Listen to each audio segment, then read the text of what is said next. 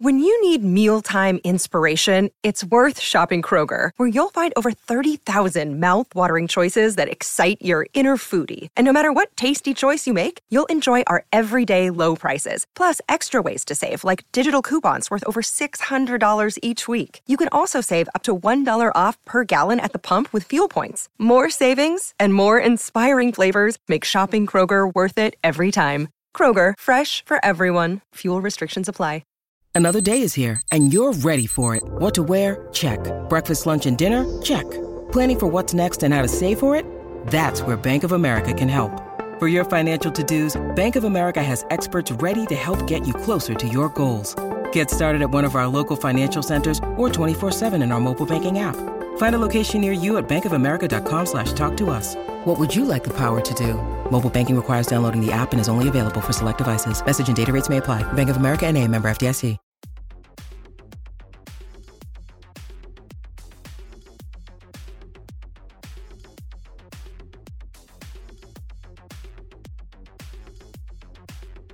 Dollars. You know, a little, a little. This is called day drinking. Where I Yes. come from. And tap beer. Oh, thank you. Good. You, a lot of uh, head. like that head You right there? good head. Dude. He handed that beer, and the first thing I said to my brain was, "There's no way he's gonna make the head joke." You gonna make a head joke too? Yeah. Michael Halbert, hello. we don't need no stinking rooftop because here's what we got. Three of the brightest minds in the game today, UFC 276, and four words for you, brother. Real talk. Like men. That's five fucking words.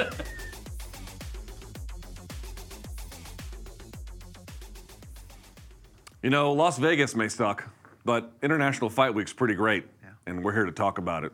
The fighting part, anyway. That's Brian Campbell. That's Chuck Mindenhall. I'm Luke Thomas. This is the official Morning Combat UFC 276 pregame preview. What's up, gentlemen? Salud, by the way, boys. yeah, this one. Can Cheers. we? Can we? Some can we beer, toast? finally. Can we toast to uh, chicks without kids? I used to make a lot of toast with. I always did. Uh, here's to swimming with bow-legged women. Yep. That's and, my um, favorite. I'll drink. You know, both. the only thing Don't I- By the way, toast, I, I shit on Las Vegas, but I gotta say one thing nice about Las Vegas. I do like to kid it. It, it is a little like Dave and Buster's if, if Dave and Buster's was a city. But uh, Is Michael Chandler on that commercial? I don't know. I don't know. But I will say this about Vegas: the one thing they have great, they not only have uh, weed drive-throughs, they have 24-hour weed drive-throughs. Wow. Wow. Uh, so shouts to Vegas. They're living the dream. Yeah. It's improved quite a bit from the days It has really improved. hated it. You know what? It's actually true. When we first went to Vegas, like in the aughts or like the early 2010s, I mean, Vegas is listen. If you like Vegas, it's always been great. But for if you don't like Vegas, it was you know hard to go. Uh, it's still pretty gross, but it has a lot more charm to it than it did even 10 years ago. I like the days when you could just go to the MGM Grand and you never had to leave it. Yeah. Or the Mandalay Bay. It was like you're just planted there until you went back to the airport. Chuck, in terms of washedness and current status, what Vegas casinos could you compare Luke and I to at this point? All right. Horseshoe. In terms of the circus, circus. circus, circus.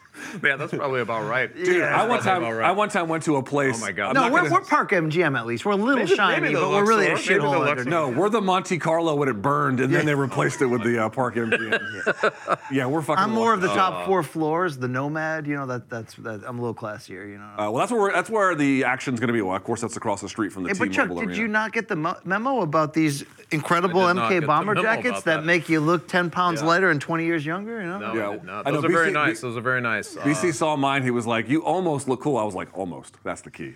Almost. Chuck, how you been, bud? I'm good, man. I kind of have to. I prefer the black. I think that's pretty cool, but the green is right there too. You you, so You you, look like good. the jacket like Sets you like your, your coffee is what you're Yeah. saying. Yeah. like your search history on on RedTube. Uh, they, they at some point they are going to want us to talk about fights, but we only have one rule on the show, Okay. Chuck. In case you didn't realize, we're looking unfiltered. We're looking no strings attached. We're looking for real talk, Like what? like men do. How many words is that, Brian Campbell? So as long as you're as long as you're capable of going there with us, I mean, Chuck, you know what I'm saying? At least I'm on set. You guys Yeah. first wanted to do this around a burning trash can, so uh, this. yeah, well, we normally do this on the roof of this building, but the crew was like, "Look, we're fucking union. We're lazy." now that we're all here and they can't turn the cameras off, that was a pretty lame excuse that they gave, which was basically no excuse. You know, no, no. Here's what I'll say. I actually disagree, but for maybe a different reason. because we asked them to do three things in one day with three different productions, I didn't mind that they kind of phoned in the last one. But if we were doing two of them and they had asked this, Yeah, we'd be be yeah, fighting words Yeah, there, at that there you point. go. Um, Chuck, we we are heading into that thing called uh, IFW. Mm-hmm. Does that still mean something in the eyes of an MMA fan today? can't say it's a bad card. You can say whatever No, else you want a about bad it. You card. cannot say it's a bad card. But it has, it definitely has diminished over the years. I mean, back in the day when they started this up, I don't, I don't know if you went to like the original. I went to the one. Correct me if I'm wrong. Sorry to cut you off just yeah. very quickly. The one where it, it was like the second night was Alvarez versus uh, Dos Anjos. Right. Yes. Yeah. Yeah. Yeah. 2016 UFC 200. There you go. And I mean, back in those days, with the there was like a convention, and I'm guessing that still goes on, but I feel like I don't hear about that as much. And I felt like the entire fight world converged on Vegas for that week. I'm not sure that's the case anymore either, but it always felt like a big deal. I think residually it still feels big because of the international tag, because they do uh, give a very big card, but it doesn't have the same feeling. Before we to. transition into this card, what international fight week has felt the biggest for you in retrospect? Was it the McGregor versus Mendes one?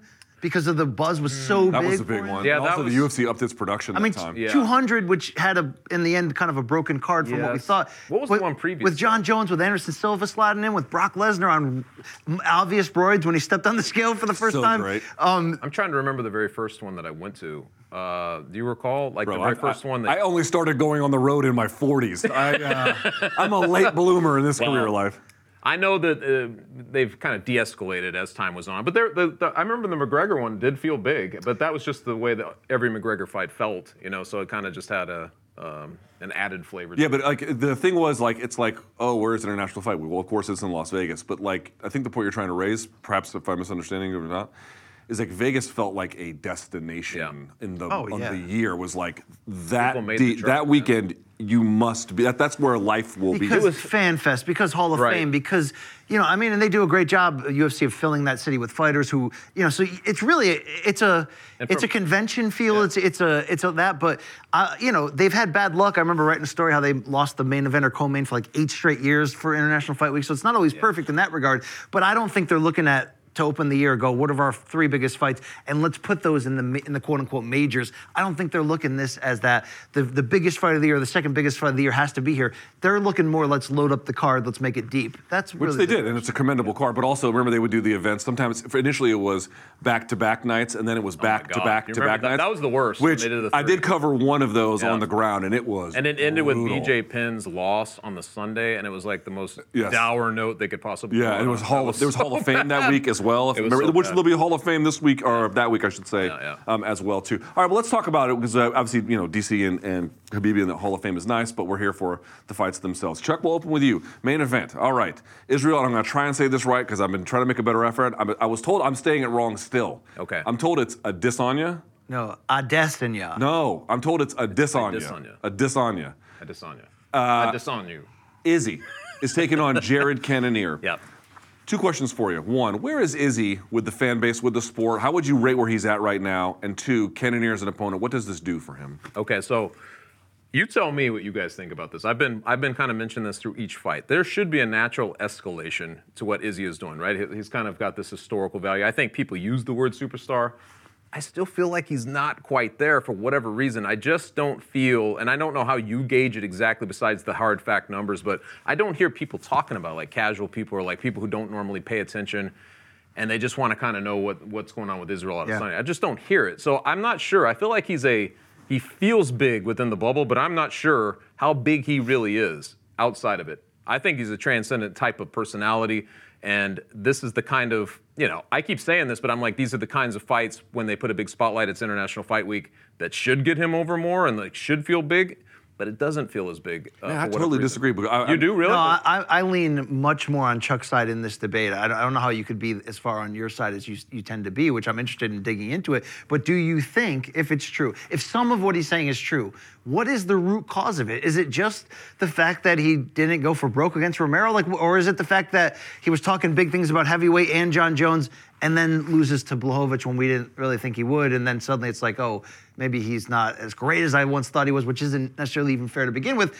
Is that the reason? What the heck's the reason? Well, if since I don't agree that that's a thing, I don't know how to answer that question. It was a fair question, though. no, it's a fair question. I think. Wait, the I want to hear your take then. What, Well, okay, so then to, to round it out, then we, we can revisit the question. My my answer would be, I guess a couple things. Like, is he McGregor famous? Definitely not. Mm-hmm. Definitely not. And probably a step down even from that. But as a guy who's followed him once he got to the UFC and then see where he's gone, first of all, I would say his popularity has, relative to his entry, exploded at this point. And what I can say is, has he fully maximized all the time for popularity? No. In fact, part of the reason you might perceive him as not being as popular as some other people would be given his success or everything else with that fucking smirk on your face, which I know means which I know means you've got some dad joke Oh no! ready you in the chamber. You just have a couple catchphrases, and every time you go right to them with no self-awareness, I always I get I get filled All up right, with they're joy, verbal you know? ticks. What do you want me to do? Yeah, it's, uh, like I- me when I eat with my eye, Yeah, right? guilt, listen, guilty as charged. I, okay, which is another verbal tick. But uh, And what for I'm trying that to make reason, is, I'm what I'm trying to make is, uh, I I do listen to a large extent. I do think the game and pop culture has put their arm around him. You know, like obviously he's been seen with a lot of famous people recently. His mm-hmm. Instagram has been full of it. You hear them a lot more chatter about that kind of thing. And of course, there was those long sustained years, cover of ESPN magazine and everything else. I do think that has absolutely transformed his popularity. I think the thing you're pointing at is. Mm. Dude, I don't know that he's trying to get like I don't know if he think I- you'd have to ask him, but I don't ever feel like he's trying to be like I need to be as popular Right. as I d- I I, agree with you. He is very much his authentic self, and you see a lot of fans being like, to them, Izzy's kind of weird. Maybe he is, but he is exactly who he wants to be, which Yes. is not That is true. maximized for total Chuck, popularity. how, what's the difference then between who Silva, Anderson Silva became at the peak of his popularity Yeah. and what Izzy doesn't have comparatively where it's not catching on as quick? people care about Anderson. Silva. when he was fighting, it was like there was a cumulative factor. Every single uh, defense he had put him in another stride. Then there was a bigger faction of people, bigger entourage around him. Remember Usher and Steven Seagal and all these guys. It kind of got like I remember when he was fighting- relatively late in his reign. I know it was, but like because he was kind of an earlier guy, there we, he was kind of setting the precedent, like he was of what greatness was. Every time he fought, there was a tension in the building that we might this might be the moment he loses, and that was that would hang over every arena he went in. And But then- and then if you won, it was like this exaltation the I mean, other the way. But I just don't feel like Izzy has that. Maybe you know? because Silva had like Paul Bunyan like wins, the comeback against Chael Sonnen, the front That's kick true. against Wow. Belfort. Like he had fucking ridiculous. That is the, true. the Forrest Griffin, you know, The Bob and Demian Weave. Abu Dhabi. Just uh, yeah, but, but I mean, just iconic moments. Is that what Izzy is lacking? Is he? La- I mean, you know, is he he? doesn't lack- have as many of those memorable moments yet, but like, dude, he he has done a number on. I mean, that five round war with did. Gastelum, he some gave all. Okay, Yeah, I thought that that was a great. I mean, like you all mentioned, gave the some. Maybe, and I don't know. Like, I honestly don't know if the uh, the Blachowicz loss, like going up, Yeah. hurt him. Yeah, it probably I hurt don't him. know It how probably hurt much it stock a little him. bit, yeah. It- I mean, just in the sense of like invincibility, like some people like to play that game. It didn't really affect w- the way I looked at him. Okay, but the, Um, the core of your original question, though, is is something we still haven't answered. He's really funny. He's really weird. He connects with, in he's theory. cool. I with mean, but with to a- say to say that he's like the, the coolest guy on roster. He's almost got like, the like a cooler than me. Dude, he's Uh, almost got like a Paul brother personality. He's like What? In the sense that he's like reaching a different base. He's in, he's into the video game culture deep. Oh, he's yes, yes, into yes, like yes, yes. you know anime. Like he's into certain things that, that have connections to younger fan bases. Then why? Because he's so freaking brilliant. Why has it not? I don't know. I don't. We still Dude, don't know also, keep in mind, like, here, I think, like, okay, so one thing, like, you could ask how popular is he in certain places, right? How popular is he in the UK? He seemed to think he was very popular there. That's probably true. In the United States, obviously, he's pretty popular. He's had a fraught relationship with New Zealand a little bit. I was going to say, is it because he's not identified with a single country and because he's identified with multiple countries? Is that the problem? No, I don't think it's the multiple identities. What I think is that remember he had a disagreement. There was a system that uh, New Zealand was using during the quarantine to let certain people back in, based on you know COVID restrictions, and it was it was you know a pretty difficult system to navigate. Let's put it that way. And because they didn't, uh, uh, there was probably a series of factors, but one of them was I think the straw that broke the camel's back. Let's say, from my understanding. Is that you know they were looking for an exemption as a team commensurate to what the All Blacks have, which is their very very popular and very good rugby team, and the government did not grant them that. And I think that what City Kickboxing has felt, and again, I'm not speaking for them, this is just my assessment. I think they felt like that was a big slap in the face, that they have been excellent representatives of their state and their people, and there should be some acknowledgement of that. And um, so he is, remember, he has vowed not to go back to New Zealand to bring a show. I bring this all up to say, to Yeah. round it all out, which is that like a lot of guys like Volkanovski, well, you sort of say, well, maybe he's not that popular, but he's got the Aussie people Sure. behind him, and he does. I'm not saying that Izzy doesn't Yeah. have New Zealand behind him, but he has put some distance between So himself. do you have? I know that you like analytics. Uh, You had a site that you started, and a lot of times you could tell by clicks. Like if you were like, you know, Israel Adesanya was a headline. would that generate traffic? That's the kind of thing I'm saying. Like, I see. Um, I don't know if he has that. It's weird. It's just like he falls more into the the woodwork of that sort of thing than he does the like. I have to read everything about right. this guy. You know? We've established there's things that he doesn't have yet. But do you think then it's under promotion? Not that I'm pointing at the UFC necessarily, but I'm saying like No. when I interview him, it's dynamic, it's interesting. I challenge him, he challenges me. I don't always agree with what he's saying, but yet I know he believes it. I don't feel like the general sports fan they know of him, but they don't. What is what has I think it's more toward what you said. Like Yeah, I, don't think, he he's gives a fuck I don't think he's people. yielding to try to Yeah, do that. You know, like exactly. He's, he's just going to let. If He's he gonna- has an it factor, people meet his it factor on his terms at some point. That's right. That's how it's going to work. That's it. Yeah, so but like Anderson you're, you're making you're, no- you're making it sound like it's a character character deficiency. It's frankly a character trademark. It's uh, it's it's it's it's uh, it speaks well of him that he would rather, at my judgment, that he would rather keep some sense of who he is. And if you like it, you like it. If you don't, you don't. Like, okay. Yeah. Um, how much are you looking at the exact dimensions of his areola to know the odds and how it You're breaks down? you're the in worst his actual on earth. fight against uh, Jared Cannonier. You're the worst. you're the worst. Nipplegate was a thing. I'm just, you know, no, seriously. it was. Um, look, Izzy deservedly at the top, you know, right at the top pound for pound list. Two, three, I think is, you know, if you had him one, could you argue it? Maybe, but I, I'm an Usman guy. I think a lot of people are right now. How big of a threat do you think this version of Jared Cannonier is right now? Because you look ahead to this fight and does it get excited to you? Are you excited about this fight, or the do you one- feel like I know what it's going to I am excited about it to an extent. I mean, Jared Cannonier, you know, this is kind of his last hurrah. I feel like 38 years old. We know what he can do. He can sock. He can go in there and do these things. I think he's an interesting matchup for Israel Adesanya. But Izzy's just seems to hand. That's one thing I will say about him. He handles these situations. He dials in with these guys. He game plans really well. It doesn't seem like he's affected by a bigger spotlight. It just seems like he's always loose. I don't really. I don't see why it would be different with with uh. I again, I have a very different feeling. This is quite Really? interesting. Yeah, I think this is trap fight city. wow. Yes. Yeah, this is trap fight Yes, city. you feel your anger, Anakin. I, I, I believe in Cannonier more than most because No, no, no, no. I have a of- different because view. of- So, okay. so I guess we'll split. Crystals. Uh, we'll split. Yeah. The, so you and I will All split the difference with him, which all is right, to all say right, the we go. following. I certainly Jared Cannonier is crazy talented, right? And he earned the spot. Let's be very clear about that. Uh, on the other hand, I think it would be fair to say, just pa- on paper, you look at this matchup. This is a fight I think most observers would favor uh, uh, Desanya to win, Mm-hmm. right? You look at this; it's Izzy. The Izzy should not lose this one. That's how you do it. You say Izzy, then you don't have to mess with the. That's right. Izzy should not lose this one. I- and, say and I- and to be clear, to be clear, I would favor him to win for the reasons you talk about. Where Yeah. even if he has difficult matchups, he has this capacity to be really focused on what is the task at hand every moment and then to execute. However, dude, Jared Cannonier, did you see him at the UFC event recently? And there were a bunch of people, like it was uh, Molly Meatball or Meatball Molly and uh, and Paddy Pimblett or whoever. They were partying next to Cannonier, and he had fucking laser Really? eyes. I and I guess I think Ariel interviewed him about it, and he was like, "Yeah, I'm not there to party. I'm there to. I'm like, I'm there. Like, dude, he Dude, is. he's intense, He is fucking crazy intense. intense. I, he, you're right. He has purpose. He has focus himself. He has drive.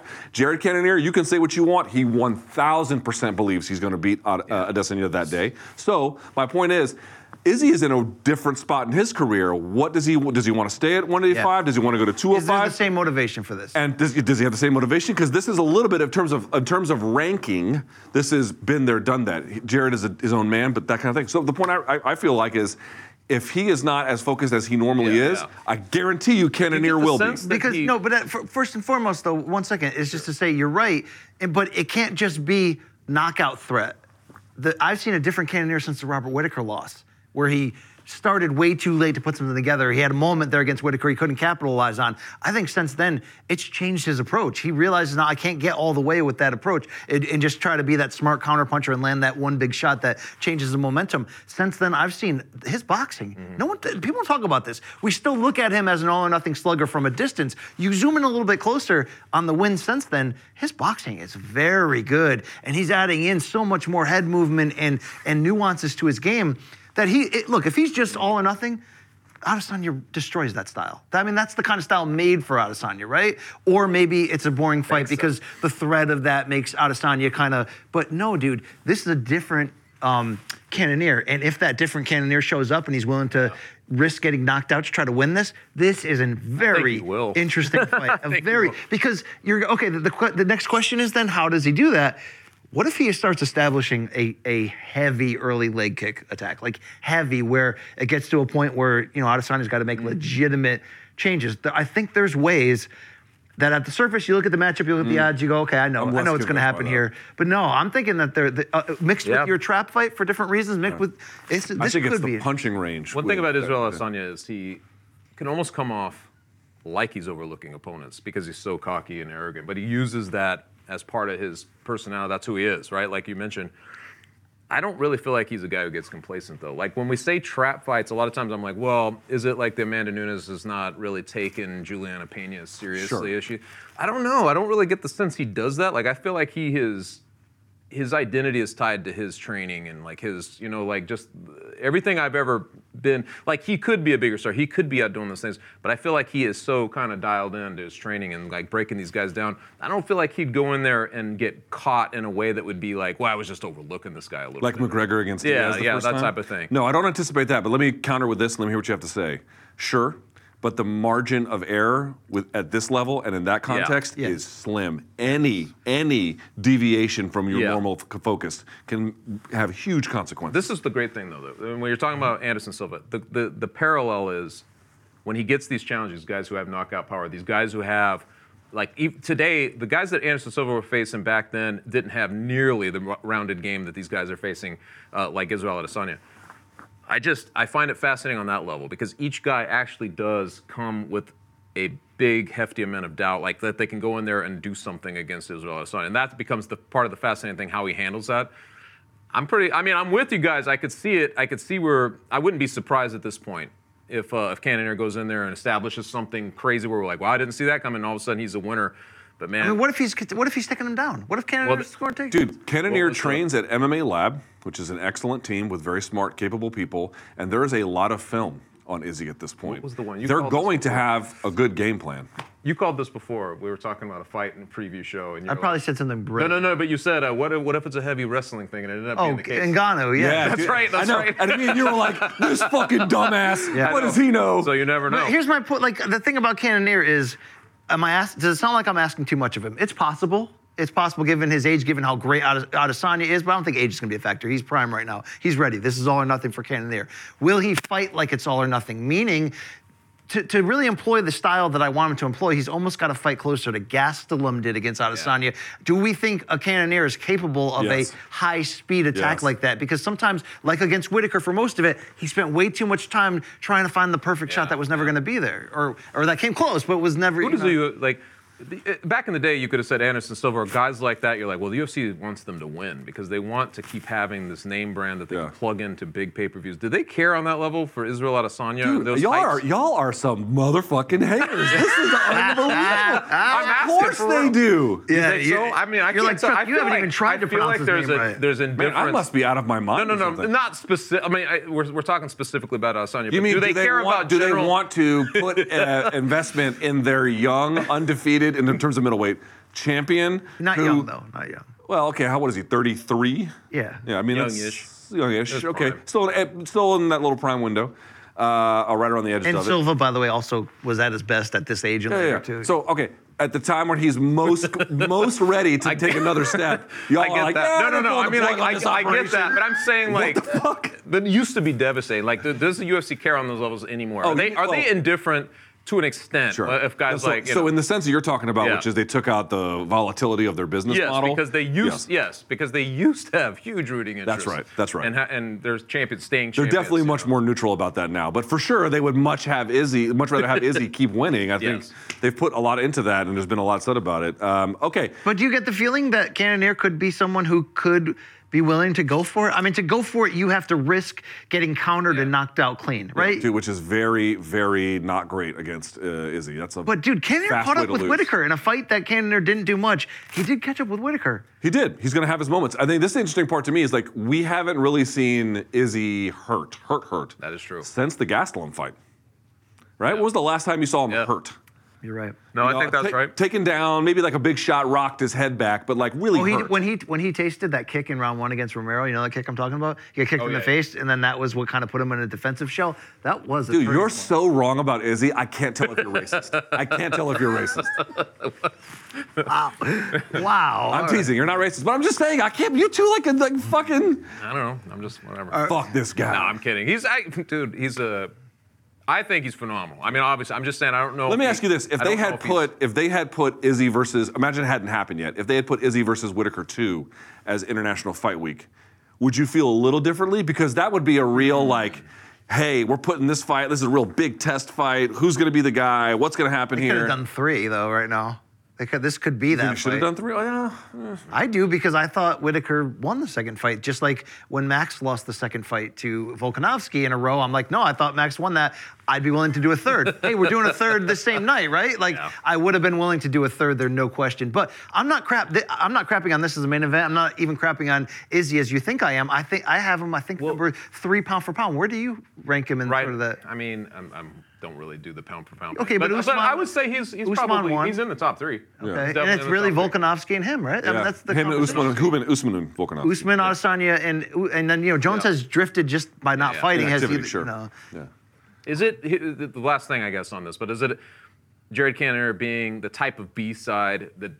I mean, like if we're sitting here talking like this, maybe part of that It's- is the equation. Like, let's like- say if you put, I don't know who, let's say that uh, Pereira, like the guy who beat him in uh, in kickboxing, Yeah. suddenly he gets there, and we have a natural rivalry. They've got the B roll. They can actually plug this in, have a backstory. Would that would that you know what I mean? Would that then suddenly be like So now we have? setup I think that. people Side. are lazily saying, "Hey, who is? Look at their careers. Look at the middleweight campaign of Jared Yeah. Cannonier. Look at the middleweight campaign of Izzy. Whose is better? It's an easy call, Yeah. and he's done much more. And then there's, that's, they just use that as like, well, then Jared must not have much of a chance. Well, I, I don't know. I tend to think that's that this is interesting. he is capable of hurting and finishing quite literally anyone in that. Yeah. In Make that. him down to the power crystals. He's I'll tell you this much: definitely the big thing, the big thing I'm going to pay, pay attention to is uh, to what extent is he? I, I always harp on this. I want to make sure I get it on record.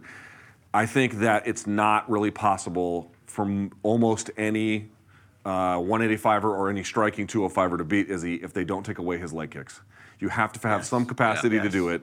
Uh, Blachowicz did the wrestling plus checking. Um, that was the way he was able to do it. But if you don't, he collects those throughout the course of 25 minutes, and people are like, "Oh, he won on leg kicks." Motherfuckers. Yo. He's going to keep doing this until you just Yep. accept what it is. And also, Blachowicz's jab was so key in that to like Sure. to, to draw a line to Izzy in terms of like you can have only so much success without a big receipt coming back, and that's obviously something we would want out of Cannonier to try to you know discipline Izzy or at least warn him of your power early enough so that he can't get into that first gear and start going downhill against you. I think So- I think Cannonier's going to make it ugly. I think he's if you try and strike at range with him, Yeah. which he might for a time, I think that will go poorly for Yeah, him. But if he I can agree. rough him up, get on the inside, Yeah. push him around, just make it a fight He's where you got power on the inside. and So boy, that's does he, and he's got he's quick and he's powerful. Again, I would still favor Izzy. I'm going to favor Izzy, but I think that's a tougher Yeah. fight. That's what I'm saying. Here's the. I think we all think of the three of us, and maybe most watching, that Izzy's going to win, and that maybe he should win, and where they're at in both of their careers and their actual, you know, pluses and minuses compared against each other. But I think it's going to be a fight, though. This is going to be a competitive, entertaining, fun match, and Yeah. and I think Cannonier is going to have windows. They could be fleeting, quick moments, but he's going to have moments to potentially capitalize and change the momentum. And I think it's going to be one of those tense, kind of dramatic fights. So. See, this is what the preview show is supposed to do. It's like get you. Did you just get goosebumps? A little bit. Oh yeah, wow! look at He was feeling my aura, my Yes, energy. You know what I'm saying? those crystals. See, you know, Why oh, don't you go bang him to it? was the color of my energy amber by any chance? You know, all right. Color your piss. Yeah. Uh, all right. Uh, what last thing on Cannonier? I would just I was just thinking. I think that less than the his own leg kicks. I just want to put this on record as well. I think his inside punching. I think that will be That either it. if that's if that's a big role, that's a different fight. Okay, takes us to the co-main, which I mean. This is why you two, I mean, the fucking listen to this Muppets uh, crew here. the co-main event is the most interesting trilogy, one of the most interesting trilogies in, in all of UFC history, and it's such an important fight in the featherweight division. Former champion Max Holloway for the third time taking on Volkanovski. Boys, it is quite rare for MMA trilogies to happen when a guy has lost the first two. They have happened with, like, for example, Wanderlei Silva and Rampage, among others, but they're not often. Chuck, this is a huge fight. When you think about uh, the significance of this fight, how do you articulate it?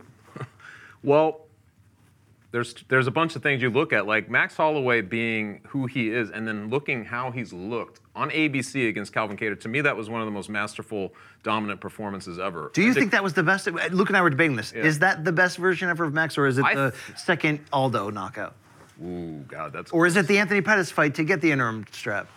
I Man, I'd probably go to that Kattar fight. It was just, I mean, there's the one-sided traffic at that, and just be. I mean, he was talking. like- he he looked was like, like- he could go another five rounds. I mean, He it was, like just Jimi Hendrix out there playing the national It anthem. was. I mean, he It- was it just felt like, like his opus. just. I mean, it was. It was. But see, Did Jimi Hendrix masturbate when he played that? so like for him to. I mean, it uh, was called what- Woodstock. what was that? He's like, right? hey, Is Jimi it- Hendrix, you Yeah. know. So the reason it seemed, the reason it's compelling is like you mentioned. The Oh, second wow. Fight, I mean, the I didn't know there was gonna the be second fight contact was here. uh, was so was close enough where you you know like there was a lot of doubt as to who won. You know, like so you have that, but I think Max and the way he's looked and his name and the momentum and the motivation, everything that goes into that, he just has, to me, like he's got like a a bigger feel to him going into a trilogy fight with a guy who's beat him twice than any other fight. It's kind of a weird setup, man. It's Oh, like your hand was in Chuck's shot. It was Oh, that's- scaring that's me. a- It was, it was, it was uh, make me But nervous. then Volkanovski too, like cut his mic. but then Volkanovski being at the at the highest and you know uh, at the highest, very highest level and being, I mean, it's just it's compelling on every level you want to look at. it, can I ask you a personal Yeah, question? ahead. Okay, Jose, time out. He's got the silly. Just so everyone on He's the got the broadcast sillies. know, Brian Campbell officially has the sillies. I don't think that's true. Ring the not alarm. Chuck, not either. Ring the alarm. Chuck, be honest with All right, me. All right, here we go. How many times have you watched Holloway Volkanovski 2? And part B, how many times do you think it's it's you know should be acceptable in the in the terms of human decency for one man to watch so, that? uh, Dad Campbell over here. is- if you don't know the reference here, he's doing the 49 times joke. Okay. Because apparently that's right. Oh, oh, Because oh, Luke okay. tweeted out It that turns he out, has. it turns out, Chuck, people don't know this. If you've been hit in the head with a hammer or eating paint chips, that joke is very funny. Remember when you were a Dude, kid? Dude, I forgot all about that, remember but I do remember. I know what he's talking about. Remember when you were a kid in some in middle school and some dude be like, "No, I got a girlfriend. She just lives in another state," and you'd be like, "Yeah, right, dude." so this guy talking about that he dunked in high school, first of all, because we he oh my God, that's not what it okay. Jesus Christ. That now that's a wives' tale. But number two, the one where he said that it took him like 50 beers in his prime to get drunk. that was Dude, another he- wives' This tale. is Purple Monkey dishwasher. He's taking a story I told and then turning it to steroids and then But, uh, telling you that's what I said. It's not what I said. yeah, but uh, number three. I know Luke watches tape. You know, Dominick Cruz would love him. Dude, I've right? explained this a million tape. times. I did not watch it front to back 49. did he but really I, watch I, I had 49 Yes. basically full note-taking sessions. So which, no matter how many times you have watched it, Chuck, Yes, don't I have not watched Don't be the 49 wedge that breaks this marriage. Chuck. You dare, all right? You guys are like a marriage Um, now. Every time I come back, this has gotten a little, uh, a little deeper, Where do you a little more stand- domestic. it may or may not be sexless. Where do you stand on not only on who who should you know in hindsight who should have won the second fight and how close was the first one in your eyes? Because sometimes we falsely say that both were disputed. That's not the case. Yeah, no, I, I thought They are both disputed. Yeah, they are. I first thought one Volkanovski. disputed? Oh, yeah. Oh, I have not watched it analytically, and it almost feels, you know, like if you've watched as enough of uh, as many times as you said and all that stuff, like obviously I have not watched it to that degree, but I have seen it twice, the second one, and uh, I can make the case. 47 more, dude. You get your, you know, you get on your way, Make the case, right? You can make the case that it's one-one for sure, man. At least in my mind. okay, Uh, let's- actually, how, did you did you score the first one for? yeah, I had the first one for. I was there. I had it for Volkanovski for uh, three to two. And you think uh, Max won the second Yes. fight? Okay. Yeah, all five right. And- What did you Zero. think, though? So in, con- in conclusion, like, Uh, in real time, I don't really remember, but I do believe, and I I have just no, you had Max in real time, and then you went back to Volkanovski after watching. That's right. Yeah, I think in the end, I guess that's right. I guess in the end, the place I came Okay. to was I think Volkanovski won both, and I know that's not Yeah. a popular take, and I also recognize when I say that. That's not me saying there is not a case for Max. There, of course, is a case for Max. If you have, which camera is it? This one? Yes. If you have a Max scorecard, totally reasonable. But I'm just telling you where I arrived uh, in the end. You know, what's kind of interesting, I think folks kind of missed the point on those. It's like, dude, I mean, okay, so Mendes dropped Volkanovski in their fight, but outside of that moment, like, Max has made Volkanovski. It was two moments. He dropped him twice. What I'm trying to say is the two fights. Volkanovski has never struggled more than he did against Max. Max has mm-hmm. pushed Volkanovski to what I would call the limits that we've seen from him, except for I guess the Ortega stuff. Ortega Yeah, was yeah. close. Yeah, he was. Close. Yeah, but I mean, in terms of like the duration and difficulty, like he's never had to strain in that kind of way over a consistent period of time. But dude, I think Volkanovski. I mean, I, I how winnable do you think this fight is for Max? Because the point I want to make is, I think Volkanovski has got a game plan that is the future. Um, but I also believe that Max really, actually, if anybody can beat Volkanovski, it's because Max he game Holloway. plans, right? Like you've mentioned this too. Like he does stuff in there. Like you can sort of pinpoint moments where you're seeing him do something that. Oh, dude, he- him and within- his team are yeah. very smart. So uh, that's what makes it fascinating to me. It's just that both guys will come up with different things. They're think, they're going to think they're going to be able to split it, but both guys also are adaptable within a fight to kind of change it up within the fight. Yeah, like It's Max just- impressed you in the rematch for how he came out and changed Yeah. and changed the narrative in the first couple rounds, right? Like it was like, oh shit, like he's great. We knew he was great. No, he's really great. You know what I mean? Like that Yeah. was a moment. Yeah, but he couldn't sustain it. That He was the couldn't. problem. That, that so Which speaks to Volkanovski. He came out hot, no doubt about it. Dropped him with that knee, which they didn't count as a knockdown, but it was certainly a great shot. But dude, the problem with Volkanovski is, man, it's like Mayweather. If you don't steal enough rounds Yes. early, you are not going to take know. him And late. And it's not that Alex didn't. Alex turned the fight back in his direction. I mean, it was incredible. You know, uh, he's he outthunk a guy who surprised me by how much he outthunked the thinker. I just outthunked myself with that. But here's what I really wanted to ask you, Chuck. Luke and I were talking about the Yair Rodriguez fight. Like, if this was directly after the Kattar fight, we'd be like, Yeah. I might favor Max here. You know what I mean? Like, because it's Right. that close in your mind. yeah. Does the or does the Yair Rodriguez wild up and down fight, back and forth, dramatic, give you more confidence at how well-rounded and how much wisdom this version of Max has, or does it does I- that I- does it make you a little nervous because this is a a more violently focused Volkanovski in terms of striking than we've ever That's seen. That's what I. I look at it more like Volkanovski to me has gotten better, and you're right. Like he comes on within a fight stronger, and if you don't get him down, or if you don't hurt him, or something earlier, I just feel like it's always going to be his fight. You know, like I, also think that like you look at lar- larger patterns within the fight game. It doesn't matter that it's close. When you look at the official, you know, the official nod going to Volk, I think that benefits you psychologically. I think somehow. You know what I mean? Like these guys, it's very difficult for the guy coming into that situation to get over the hump. And I just, I don't know. I just, I wouldn't pick against Volkanovski, even though I love what Max has been doing. I think he's at just a really unique part of his career because having lost those fights, I feel like he's even bigger going into this one than maybe he was then. It's just kind of a crazy situation, but I have a hard time picking against Volkanovski. Um, would I I don't even want to say this, but like, I mean, you look at Max's career. He's 30, and he, he already has like two. You know, he already has like the equivalent of like two Hall of Fame careers together. I mean, Yeah. he's had uh, incredible the win streak, the everything. Um, could he get old overnight? Like, could this end up like if Volkanovski wins? We're kind of thinking it's probably going to be like three rounds to two, kind of like the first two fights, right? That's what a lot of us are thinking by default. But because I saw a different Volkanovski against Tur- Korean Zombie, who was making it a point to basically say, "Oh, you think I'm a point fighter?" I mean, Usman kind of just said the mm. same thing. "Oh, you think I'm a wrestler only?" No, I'm going to show you that I can strike. What if Max, the miles that Max has, catches up to him so quickly, just as Volkan- Volkanovski might be better than even his harshest critics realize that he actually is? Could that be a perfect storm where, like, where like you know Max gets gets kind of banged up here? I mean, could could that be? A, is that I mean, a possible ending? No, I, I think it's possible. I mean, because we've seen it before. We've seen guys, we've seen that exact thing before, where a guy like who's always looked very good, and we've had weird, you know, the bizarre uh, Holloway time. Remember when he was on that interview and we were wondering like if he's okay? At that point, I was already doubting like, is he? Is this it? You know. But then he it? came back and beat I know. Ortega. So it's like he's done. He's kind of like uh, and destroyed him. Like not just beat him, but just like you know what I mean. Like you see him through this process. But I kind of do know what you're talking about. There's there's a point in time where the guy, you see guys break. Because remember if, the it- if, spot- there- if there was going to be a guy that kind of breaks him that way, right. it would be Volkanovski. So this is why you compare it to where Holloway was fighting Aldo the first time. I I was shocked when Holloway walked down and stopped Jose in that first fight. I mean, just I mean, they both had moments early, but then once he put that together and he finished him, I was like. Like I know we saw Aldo one punch knocked out by Conor, but that's just different circumstances, different sort of fluke or or or, or perfect luck or whatever. He got handled by Dana Max. White said Is- it. but they, is it was Jose at the same point in his career that Max kind of is now, where it's like you're young, but those miles, eh, like there's a Right. receipt coming, right? could There's- happen.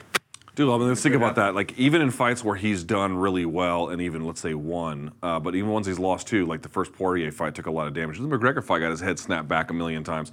Bermudez, and it goes on and on and on. And then you think about the Dustin, the second Dustin know. Poirier fight. How about the last Yair Rodriguez fight? How about that last 10 seconds Now, against granted, Ricardo Lamas? he's had some fights that were easy, like the Oliveira. Even the Volkanovski fights didn't take a ton of damage. I mean, it's probably fine. But I'm just saying, he has had some. He has. I mean, Max Holloway has been in the trenches.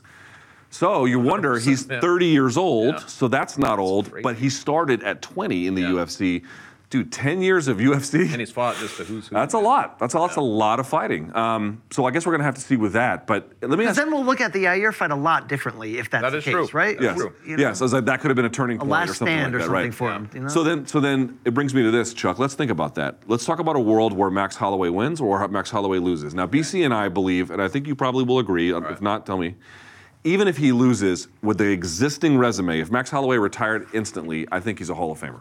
Yeah. Right? I think he's a Hall of Famer. He's done. yeah, but he's even he's even way higher than just a Hall. of Right, right. But I think he meets that bar. Yeah. However, what happens in a world where he loses? What does that do to the Max Holloway story? Man. After 10 Well- years of UFC, he couldn't reclaim it with three tries. that would be tries, one. A big part of his story, right? Like, there's the one guy. I was I was trying to point out earlier, like uh, the Hina Morale thing. Hina Morale, remember Dana White was like, he's the best pound for pound. He's Yeah. like, He's he a monster. Lost, he's a monster. He hasn't lost in 10 years until T.J. Dillashaw came in and just blew him out of the water. It's not like that. But It's like the- the- yeah, the it's like who ruined the Baron, him or Bas- or USADA? Who did it? You know? Well, that's a that's yes, that's a fair. That's what Uriah Faber told. Uriah Faber told me that's that a one. fair okay? concern. I'm glad you're telling that on the air. Uh, he said it on the air. Just but it will definitely be a big part of his his story. You know, it becomes like you know, uh, Joe Frazier would have been the greatest heavyweight, you know, of all time if there was a Muhammad Ali. I think that You that just what? becomes. Your uncle would have been your aunt, right? If you, but it's like it's like that. I think that that just becomes a part of the story. I don't know how much it will. Dude, you're the worst. You know how it is though. It's like then suddenly you're you're kind of second to a guy and you can't get over that hump, and it's just that that then becomes a permanent factor for him. You know. Okay, so then what's the converse? Let's say Max gets his title back. We were talking about this. One thing Max has become is that here's one thing that Max has that Volkanovski doesn't yet have. Max is popular. Like fans Yeah. love Max Holloway. They're warming to Volkanovski based on his record of success. Yeah. But people love Max. Imagine if Max beat Volkanovski, let's say even finished him, gets his title back at age 30 after 10 years Oh my in the God. UFC. Dude, he might explode in No, popularity. I agree with that, man. I agree 100%. And it would be. There's a Like lot a of Chuck pe- Liddell. He re- he'd be like a Chuck Liddell. He would, and I Yeah, think maybe. that because so many people thought he won, you know, he should he should have already won one of these. ga- Like it would just be vindication, right? Right. I think that there's a real Rampage knocked out frustration. Wanderlei in the Yeah. third. Remember that? Of course, Yeah. that was a very different situation. What, what, well, actually, not Chuck. Liddell. It, it'd be more Randy. It'd be more of a Randy-like story, right? Well, no, because Randy beat. What you mean with Couture? He beat Couture the first time, and then. No, I mean next year. Randy is known for making comebacks. Oh and yes, of, you know, dude. I, I, dude, I remember. I think you were covering the sport then too. When Randy came back against Oh, yeah. Tim Sylvia, Yes. I remember one of the most popular articles that we had on the site was someone had. This is true. Um, someone had recorded Bruce Buffer's intro that night in Ohio, and this is when the UFC had just they'd been going on the road, but like as a popular entity going on the road, like as a newfound post-TUF UFC experience. The crowd was electric, and Buffer had maybe Yeah. the best call of his career that night. It was no, I'm serious. No, dude, it was like an kidding, I know. epic, epic, epic moment. Truly a Hall of Fame moment. And uh, yeah, if if Max can capture even a little bit of that, Yeah. Yeah. that's lightning in a bottle. I agree with that, man. I think he will. It's already there. I feel like it's just pent up, you know, pent up fandom uh, based. Like he, do, you're right. I feel like his star is bigger now than when he went into the series the first time. So if he gets through it, especially if he looks really good doing it, All right, what Hold on, about hold on. on Let me- the- let me pitch this to you. I, I really want to do this. I'd this. like to catch it. Please. and you didn't want to talk about Dong on the on the boys? Okay, I mean that's all you want to talk about. I'm not really into that. BC. if let's talk about the converse, not just Max Holloway loses, but let's talk about it from Volkanovski's point. Let's say Volkanovski not just beats Holloway, but he does it authoritatively this time, Yep. no controversy, whatever that may mean. To what extent does that boost not his credibility? That would be pretty instant. But to what extent does that credibility boost his popularity? That was uh, going to be my question to you guys, based under the terms of like, in, so, in a lot of ways, it, it, it could make him immortal, but yet, how much does a third victory over a guy that we, I guess, technically already beat twice, really mean? If he stops him, I think that takes it to another level. Hmm. But either way, as long as there's no, as long as there's no doubt who won, and as long as it's not dead ass boring, he should be hugely elevated from, from this. Like, even if it doesn't, in theory, mean that much more, I think in people's eyes, it's like, okay, if I didn't already realize that Volkanovski, like Usman, is, is like starting to creep up, like they're starting to like really carve out their place in history, and like you're starting to go, yep, they look like they're gonna belong in that upper room at the end of the day. Like, how high? The, the upper, upper room, or the just the upper room? You know what I'm saying? You know, you've been a part of secret societies most of your life. You know what I mean? People don't understand necessarily his European bank lineage and all that, but uh, yeah, you know, it's just it's just a little Illuminati bit. You know, I just uh, you know, I can do I can do a hard five whenever you need. All right? I Like, don't. Yeah. I don't understand you. they got to if, if And I don't like you. Volkanovski, if Volkanovski does that, the UFC has to capitalize by making him like a big main event in his country. I mean, like the, the, I feel like that's Dude, the one here- thing. no, here's something to consider. So let's say he beats Max and finishes him. That's, that means one thing for featherweight, right? That's one thing that it means. Second thing it means is Volkanovski told me this after beating Chan Sung Jung. Mm. He wants a 155 title shot. Let me tell you something. You go in there and you finish Max Holloway. Your next stop is probably, or at least a decent case Let me intercept for a you there. 155 title shot. Let me shot. intercept you right there because there is one other thing in this sport that people think value-wise is equal to Okay, or greater don't than do a- title don't do a Henry It's not a bit, bit. no, but it's not a bit. He has said he wanted it. Is it is it even more valuable than competing for a title in second division? Him against Conor McGregor on a pay-per-view Oh, in terms of because it would commercially cement him. It would commercially like in your face. I mean, especially if you went in there. I gotta say, I think it's a bad fight for Conor. Right. So uh, you we've He's got the debated, size advantage, So but- we've debated this before. I lean more on the idea that Conor might come to life, back, back to life in a fight like that. He might, okay? he might. But I get what you're saying. He also might get carved up because you know, we feed our old to our young. In reality, even though the age is makes like Volkanovski's older than these guys, but he's so much fresher. It seems. So my point is. Um, you want to make him? That's how you make somebody in this Yeah. game. If, if you're looking at the UFC from a mafia terms, like that's how you make a guy. You give him that type of golden ticket. Is that more valuable? You know, it depends on what the UFC sees. I in him. think where Conor's at now probably would make it more valuable for Volkanovski because so many people don't like Conor McGregor, including his home country now. Like you know, he's just it's the there's a passion the other way now to kind of see him wrecked. So I feel like Volkanovski be. Is he that Uniquely- unpopular there now? I mean. I, from- knew- I knew the, the I knew the, I knew the audience was split. Yeah, yeah. It sounds from the sound of it. I mean, I, obviously you're you're just catching. I'm catching certain people telling me this, so I don't really know. I'm not out there, but uh, it just sounds like it's a lot worse than it, it ever has been. You know, like people are How just fed big up. would that fight actually be, though? Would it like? It would. Like how big though? How big? I mean, anything that do do with that would be big. I just it? don't see what uh, it, it it only happens not because we want to satisfy some fantasy condition about like who should fight who in the sport. It only happens if there's a real good reason for Conor to take it, which means like Volkanovski has to do something amazing. Like he has to make himself a target of desirability for this. Yeah. But if, but to be fair, if he stops Max Holloway in the trilogy, That's what I'm he saying. sto- I mean, I mean that's asking a lot. Ma- No one stops Max Holloway. Not even Dustin Poirier in the rematch, which was ferocious. guy- he's been submitted, but I know what you mean. But you get in, in terms of you know, TKOs, yeah. because I'm talking about taking the will from him, basically, like Yeah. beating the will out of him. Uh, I don't, I, you know, is it in play? Okay, I guess it's a possible ending. I am more of the belief, though. We've seen ten great rounds between these two with brilliant adjustments. I'd more believe that we're going to see another five brilliant rounds with more adjustments. Maybe it'll be more action oriented than the first two just because the facts that they're getting older mixed with the facts that they know each other so well that sometimes, you know, okay, we keep canceling each other out. Let's just fight. Maybe, maybe that's not even a thing. But I still think this this this could just be a very great technical chess match like like the first two were. Do you see any reason that this turns into an actual all action fight? Only if Max is somehow able to make it that way. Mm-hmm. Um, I think that You don't think Alex would try to prove a point? Is there any part of Alex? Sure, He sure, might. but not to a fault. And I don't think Max is going to have a bad fight in any direction. So I think that if the opp- you know, dude, Volkanovski doesn't want to fight lackluster. He's fighting Max Holloway like it's hard as shit, dude. Like you gotta be, you gotta be real careful. Like what the fuck y'all want him to do? He's fighting Max Holloway like it's hard Finally, as shit. some real talk on this show. You You know know? what I'm saying? Like, imagine you're him. Like, that's a very ridiculous task you have for 25 minutes. You got to be careful. So uh, I think he wants it, but like, you know, it, it's uh, there's there's ways that like Max. So people have been asking me. The one question I get the most is like, what can Max do differently? Because you kind of felt like the second one, okay, that's the redo. But if the redo doesn't work, fairly or unfairly, if it just didn't get the job done, what would?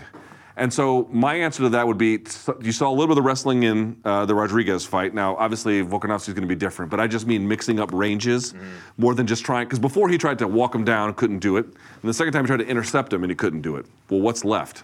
It's all the tussle in between.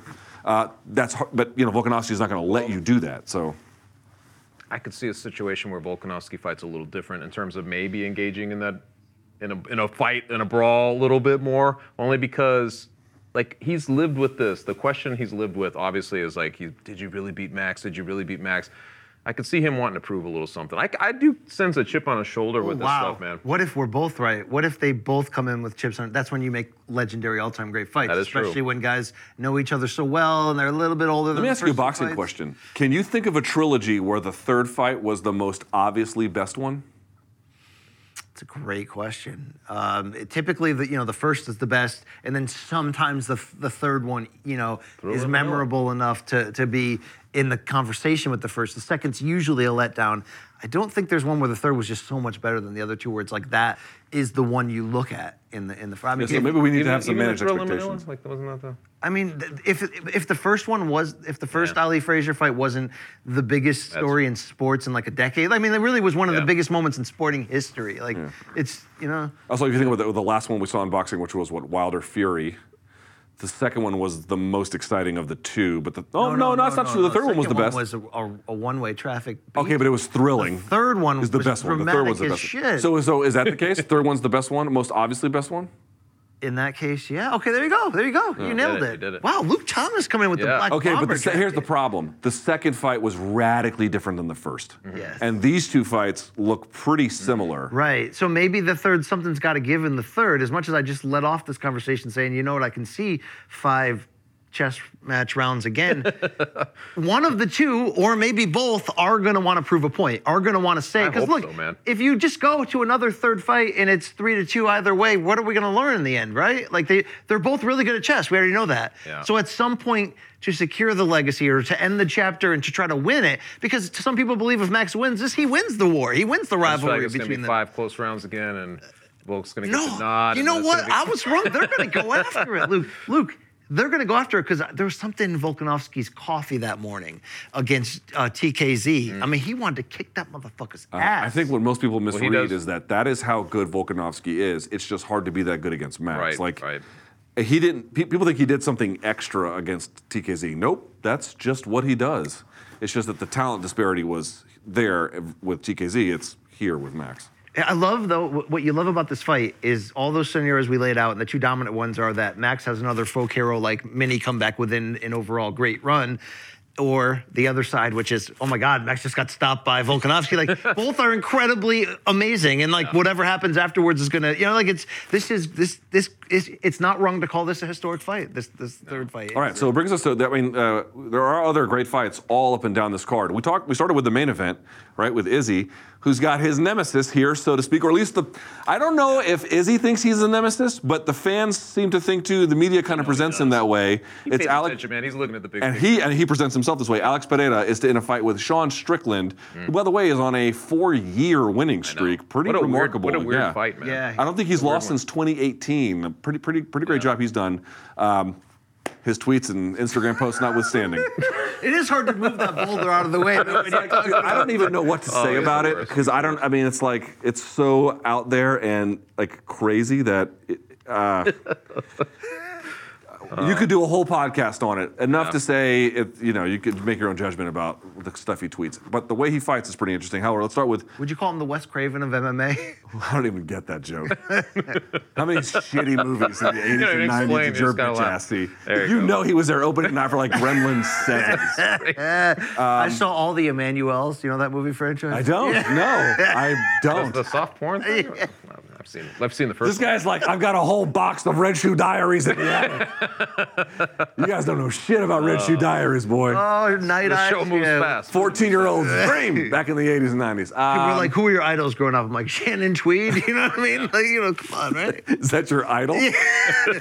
uh, all right, we're talking about Alex Pereira and Sean Strickland. Uh, BC, your level of interest for the fight, candidly, because we talked about why Very people high. are kind of dismissing the main event. Yeah. The UFC is putting this like number one contenders fight right on the card. Like, like the, if you're gonna, if you're gonna make that fight, and you get a chance to make it, and this would be the chance if, if Pereira can get another victory and against a guy this level who's red hot, who seems like he's ready to try to max out and find out how great he can be, um, you do that. So that uh, that raises the stakes so much because without that hook, he's not in that spot. Yeah. The question we all need answering, and it's hard to really guess up to this point because he's shown us a lot of bit great and a little bit of okay, is like, is he great or did he just have a couple great finishes after looking kind of average? Like, how good is Alex Pereira? And I ask you, Chuck, I punt on this mostly because you like live in the same area as this guy. You you guys may hang out. I don't know. I don't hang out with him, but- Okay. Um, like, has he proven enough yet that the, that outside of the threat of the highlight reel knockout,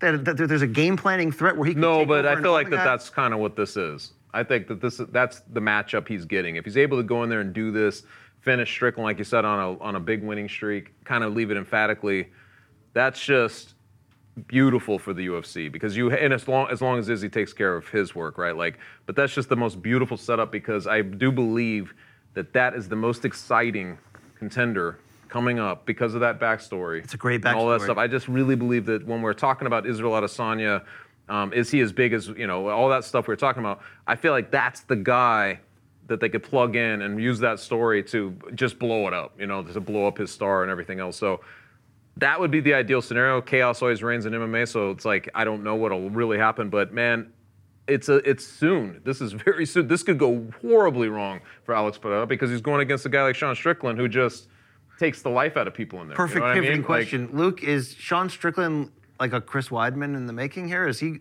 like is is is he? I know their game is different, but like it took me a while to wake up and go, oh yeah, Chris Weidman really is has a chance to win this championship, and because he was always so steady.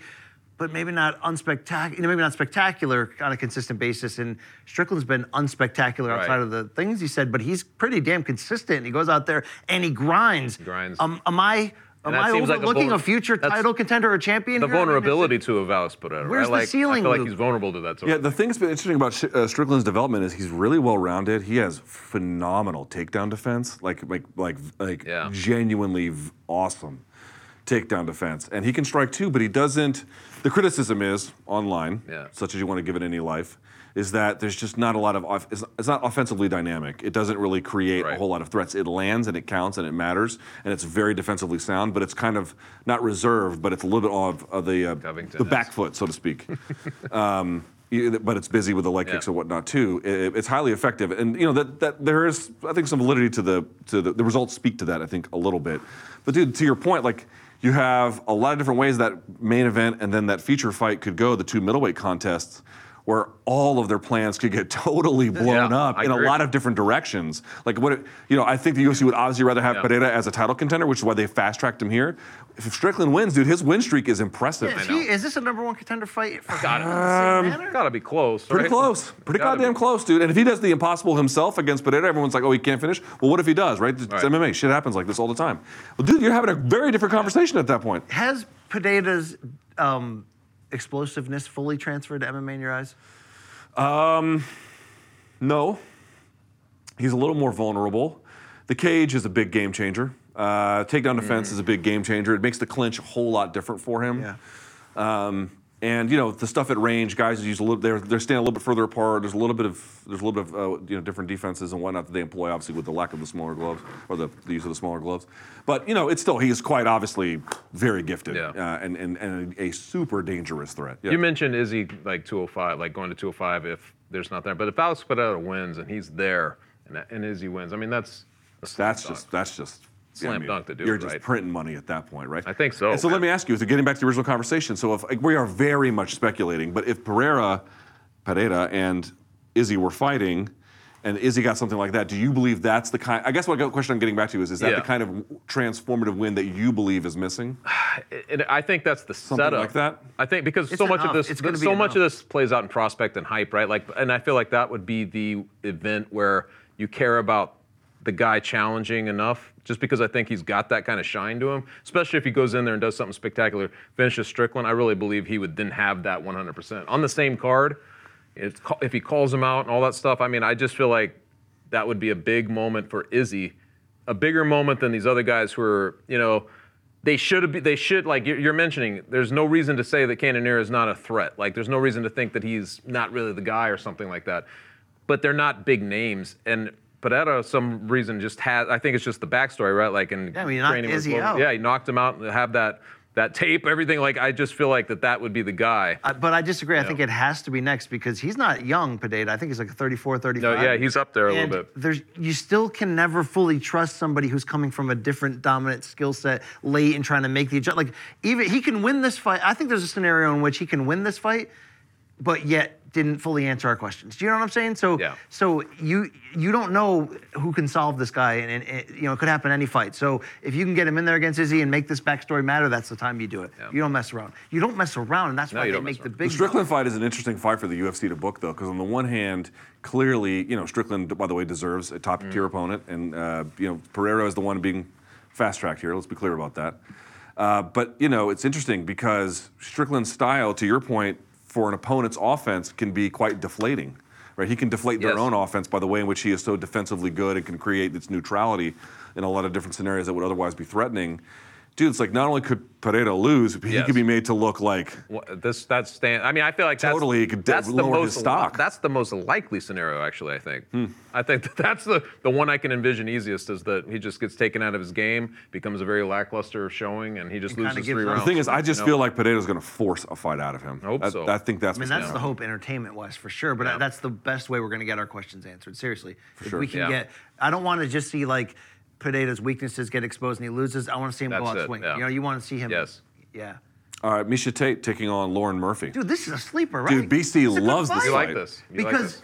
I don't hate it. I like it. but it. to be fair, the same reasoning. Look, Pineda's a small window with age and, Yeah. and volatility. You've got to make that fight for Miesha Tate to make her against Shevchenko for the title. There's a small window here. She beat, she wins this against Lauren Murphy, who just fought for the title and is still considered, you know, very much the the upper end. Dude, Tate's right in a title shot, and I don't care if we all, if we're all gonna like, not only will we pick against her, we may pick against her bad because Shevchenko's just that ridiculous. That's at least a fight, right? Yeah. That's a marketable fight. There's something there. That's true. Um, how do we get there though? This is this is going to be an interesting fight. I, I don't know if the weight, cutting down the weight against this level opponent is going to be a factor. Will we see more wrestling heavy tape or striking heavy? Like what? Do you care about this fight on the level to even talk about it and break it down? I'm- I'm Because sure. you look like a motherfucker. I'm excited to see. no, I you're just tuned you out. about. Sorry. you, were, you were talking. I was daydreaming. Do you look at Tate as a Yeah. threat to the 125 pound title or only as a marketable B side? A marketable B side. Okay. Really? Yeah. You think her best days are behind her?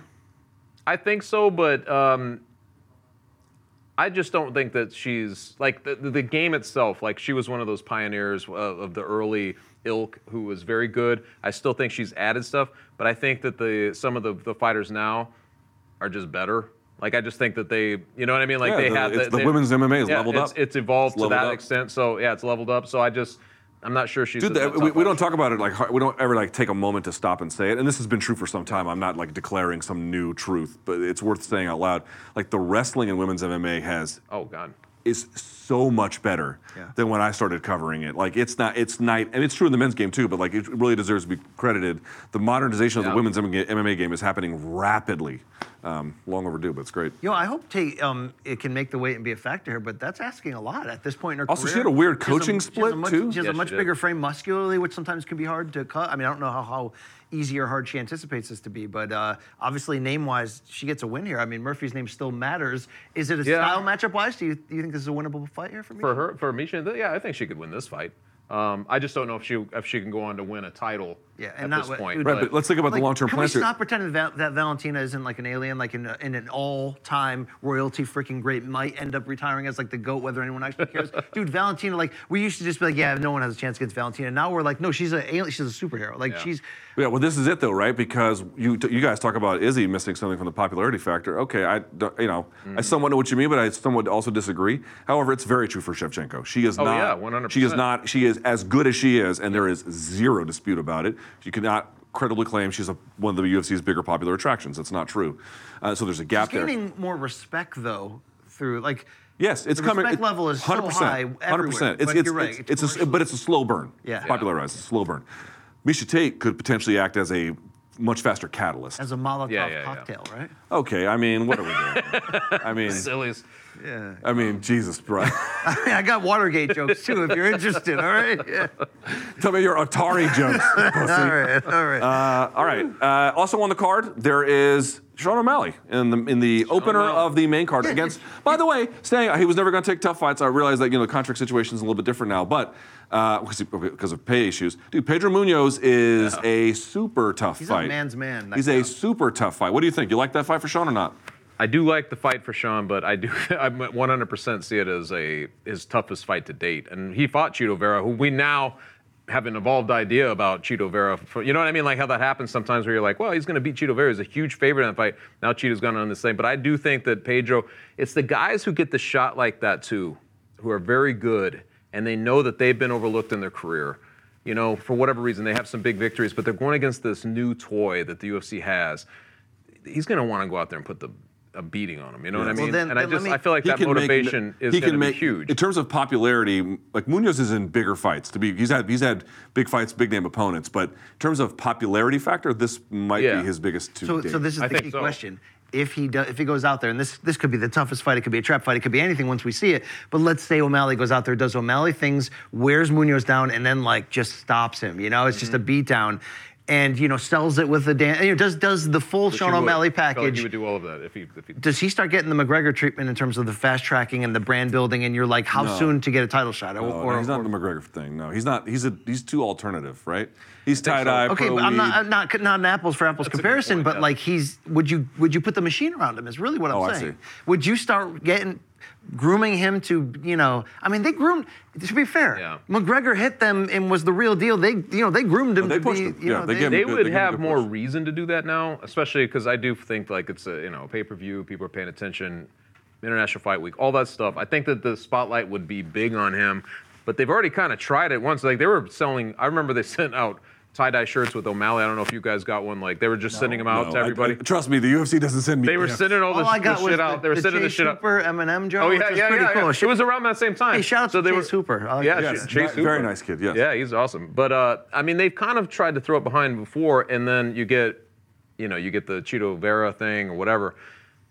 I do believe that they will do that, though. I think that they. I don't think they'll fast track him, but they'll find a good fight for him to kind of do. mean, a why wouldn't you? What are you waiting Uh, for the, now? The, these- the, the, the longstanding criticism, in which he somewhat has justified by virtue of saying, listen, yes, they might not be the biggest opponents, but like my contract being what it is, I'm going to fight. who I'm going to fight. Okay, well now he's fighting like a no bullshit guy. Yeah. Like Pedro Munhoz is not a bullshit guy. Like that is a real 100%. fighter. Dangerous guillotine. Dude has like a good resume of beating legends in the game. By the way, fight, fights bravely. Yeah. Right. Uh, He'll probably you know, be jacked in like into his mid 60s. Like he's Battle- just one of those dudes. battle tested. Like I mean, Pedro Munhoz is a very difficult like fight. sired multiple families, like just a man's man, right? Sired. yeah, yeah, yeah. Does he have a harem as well? Jeez. um, so the thing I wanted to say is, if if for Munhoz the, the gain is quite obvious, but I have to say for Sean O'Malley, I think the reason I love this fight is I am always a, you have to be reflexively a little bit skeptical of uh, young fighters who make an instant splash with the fan base. Which isn't to say that you shouldn't trust the, the reason why they're popular, but the, my caution is always don't make the popularity early tantamount to skill. They're not directly tied. Yeah. You see it with Paddy Pimblett, who is very, very Yes, good. 100%. But and I and I'm being clear, he is very talented. He could go very far. I'm saying slow your roll. Let's see him properly develop. I've had the exact same view about Sean O'Malley. Dude, okay. well, the jury's in a little bit. Sean O'Malley's fucking good. Like he's really, really talented. His timing, his movement. But then what's the contract situation? So no, no, the, I'm not worried about that. But my one criticism is the one that I do think is how relevant. I don't know, but it, mm-hmm. it- the jury's still out. I'll say this part is. It's a tough division. You have to be durable in it. I do wonder if there might be some durability That issues. 100%. Saying Oh, the yeah. jury's That out. Not the saying I know. You're Saying right. the jury's no, no, out. th- those concerns are absolutely legitimate, and uh, just with mixed with the overall concern of has he faced enough competition, elite competition, to let you know exactly who he is, and that's not true yet. We don't know exactly who he is. But do you think the UFC, depending on where his contract is at, where, I don't I don't know how many fights he has left, but there's going to come a standoff at some point, right? A negotiation. There's going to become some moment. Do you think they overpay for his potential because he just might end up being the real deal? I don't, and- I don't think it's have to worry about UFC overpaying. so no, or do you think even they draw a line and say go go? T-, if it comes down to him looking at the other suitors and, and getting legitimate offers from the rival companies, if it comes down to that, do- No, I don't- I- no, I don't think they're Would they let that him go? That's really what I'm asking you. I, I mean, they can, right, Chuck? They can dispense with anybody, but they want they want to work Yeah, together, right? They want to work with him. They- I mean, I, I, I can't imagine that they would. That He is can one of their back guys. a lot of. Here's what I'm saying. they like him, you he know. can gain back a lot of leverage with a stoppage win, right? He can gain back that. Oh, yeah. Like, it, it'd be it would be behooving of any everyone for him to get a Dude, stoppage. he's gonna land on Pedro. Like Oh, he yeah. is, he is. Dude, I'm telling you. Like even uh, who was it this week, Chuck? Aljamain Sterling. Yeah, yeah. Uh, as we record this anyway, I'd give that away. Stupid me. But uh, was had like reluctant praise for him. Was like, Yeah. dude, I got to admit, he's good. Yeah, he is good. He is very. Good. He is good when you're watching him. Like you said, his his, his striking from outside and um, the way he can pick these guys apart is almost sublime because he's it's slowing down for him. It's like slow motion. You can see him landing his shots exactly how he wants to, and he just has that dynamic personality. But I agree with you, man. I'm like the durability is the biggest one. Like if he got hurt in there again, nobody would be surprised. There's, there would be like a very familiar groan, wouldn't it? Like you'd be like, oh God, here we go again.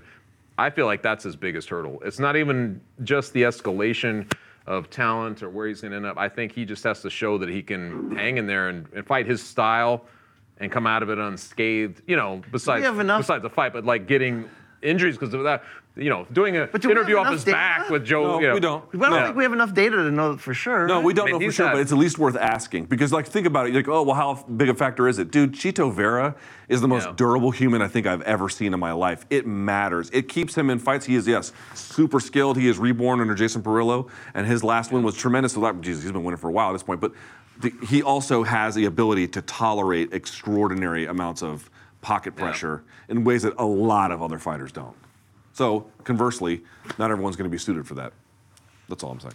uh, speaking of pocket pressure, I'm looking into this uh, Maycee Barber Jessica Eye fight. It could be a crossroads fight at 125. I mean, are we going to exit this Chuck going? Here we go, evil. Here we go. I mean, is this just Oh, uh, thank you for your service on the way out? Let, let's feed the old to the young. What do we got going here? Is this what we, what's going to look Man, like? you got to look at the upside of Maycee Barber, but I don't know at this point. I feel like Jessica is on borrowed time, like, and you know, like she's just kind of. I'm not trying, you know, I just don't. It's not. It's not an easy fight. Maycee not Barber, like fight. you know, she had the the, the the the losses there, and I think a lot of people wrote her off as like, oh. and know. she was supposed to beat Roxanne, right? Like, so Yeah. you see fights like that, so you just never know. Like, But dude, Roxanne. she's she's rebounded. Like, Oh, yeah, 100%. She's I think she- I thought Maverick beat her, but it was close. Yeah, sometimes they have you have to have a fight like that Roxanne one to kind of really fully focus in on a fight. Yeah, she was yeah. so young, so I, I mean, we, I think we've taken fight. some L's as a young man to, Oh, to oh, become yeah. who we are today. You know what I'm saying? That's why my feet tell the story of my life. That's why my cauliflower toes. We don't we don't disrespect toes. them. You know? Do you go up to Wanderlei Silva and be like, "Nice ears, bro"? PC, No, you don't it's do just, that. It's just fungus. That's all it is. no, just it's it's bruising. It's it's Oh. storytelling. It's art. You know. Chuck, you want to plug anything? What you got going on? Not really, but uh, I don't know. You I show up on this show like for the Chuck, pay per remember when people used to read writing? You're the best in the game, and you probably still are. I should write more. Uh, I do have a site, themyth.com, M-I-T-H, Yes. uh, which I have not been writing in enough. Uh, I've got that, and then the uh, the MMA, the Ringer MMA show With your- High Road your boy- Helwani. With High Road, Yes. yes, And Petesy, right? And Petesy Carroll, yeah. So that's how is Petesy? he's great. Very he thinks you don't like him, but uh, I like Petesy. Why would I not like I Petesy? know. I don't know. You tell him. Yeah, why don't I you- try to tell him he's Yeah, insecure. why don't you come Hey. clean? Hey, Petesy, put the camera on me. put the camera on me. Okay, any day production. Yeah, no, they're not working, dude. They're not working. I love you, bro. This will mean a lot. You, you, you think See you that soon, this will mean a lot to him. It's See going to you mean a lot. boy. Hey, Petesy, let's bang. No, see. I think he's I a, he's like a bigger Petesy a lot. He's He's on that show with me, but I think this is his favorite show. I don't know. I just get that feeling. He wants to be on the show very. Well, badly. if, I'm okay, just telling you guys. if Petesy is ever, uh, you know, I don't think they're going to send us to Ireland, No, candidly. but he'll be out here again. But if they, if you come out here, open invitation. All right. Open invitation. There you go. See. There you go. See, people, I don't understand people. I, I like people. I don't. I never, never said a bad word. A lot of people think you don't like him, Luke. I don't know what to do. I don't like you or him. That's both, both of you are. And I actually thought you liked him. Yeah, you're okay. Him, God, get him the fuck out. All right, UFC 276. It's going to be a wild one. That's Brian Campbell. That's Chuck Mindenhall. Luke Thomas here. This has been Morning Combats. UFC 276 pre-fight, pre-game, whatever the fuck we call it. Y'all Like have